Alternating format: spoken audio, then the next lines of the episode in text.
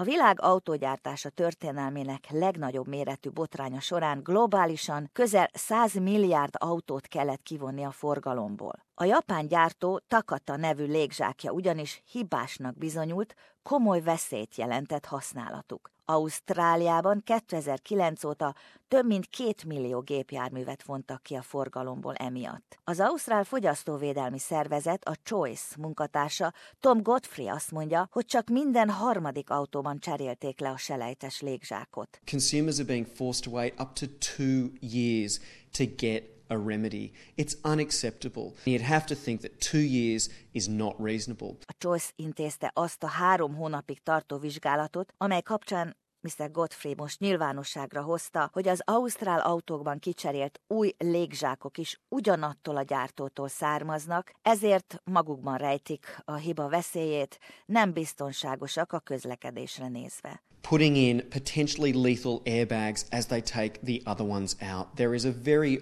real risk here of death or injury. A hibás légzsákok idővel annyira elhasználódnak, hogy felrobbanhatnak és éles fémszilánkokat lőnek ki magukból. Világszerte 18 haláleset következett be emiatt. Legutoljára Sydneyben halt meg egy férfi. Az NRMA munkatársa Peter Curry azt mondja, az autógyártók felelőssége, hogy jobban odafigyeljenek, és a termék visszavonása során megfelelően járjanak el. Uh, it needs to be uh, much more transparent. There needs to be a much better effective level of communication to the public.